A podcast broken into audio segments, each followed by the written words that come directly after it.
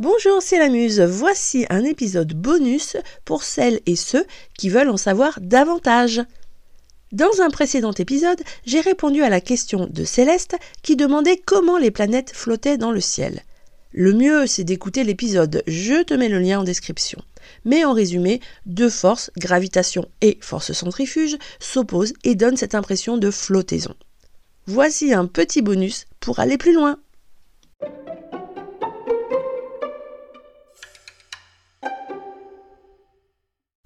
Notre planète, comme les autres astres, bouge tout le temps. Elle est toujours en mouvement. Et oui, c'est comme la Station spatiale internationale, l'ISS, où est allé Thomas Pesquet. Cette dernière tourne autour de la Terre et elle est attirée par elle, c'est la gravitation. Mais elle n'y tombe pas, heureusement, grâce à sa vitesse que tu peux comparer à la force centrifuge. Allez, je vais essayer de faire un essai avec toi pour que tu comprennes mieux la force centrifuge. Pour cela, tu vas demander à un adulte une salade. Oui, oui, une salade.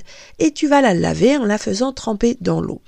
Pour la faire sécher, tu peux soit prendre une essoreuse à salade, soit le faire toi-même. Comment? Tout simple. Tu mets ta salade dans un torchon propre, s'il te plaît. Tu sors parce qu'il va y avoir de l'eau partout et tu secoues ta salade fort, fort, fort. Et tu verras, l'eau de ta salade sortira par ton torchon et la salade sera collée à ce dernier. Tout ça, c'est grâce à la force centrifuge. C'est le même principe dans la machine à laver quand le linge est essoré. Dans cet exemple, la salade, c'est la terre, et toi, tu es le soleil. C'est une sacrée référence quand même. Et c'est ça, la force centrifuge.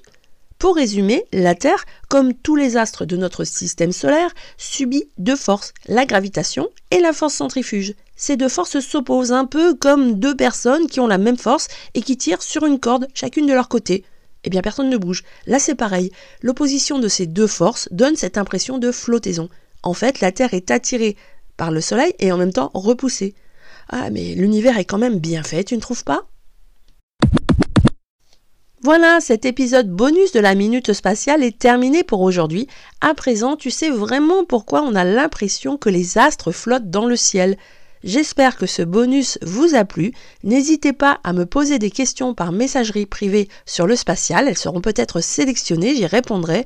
Et en attendant, parlez de cet épisode autour de vous. À bientôt sur le podcast de la Muse.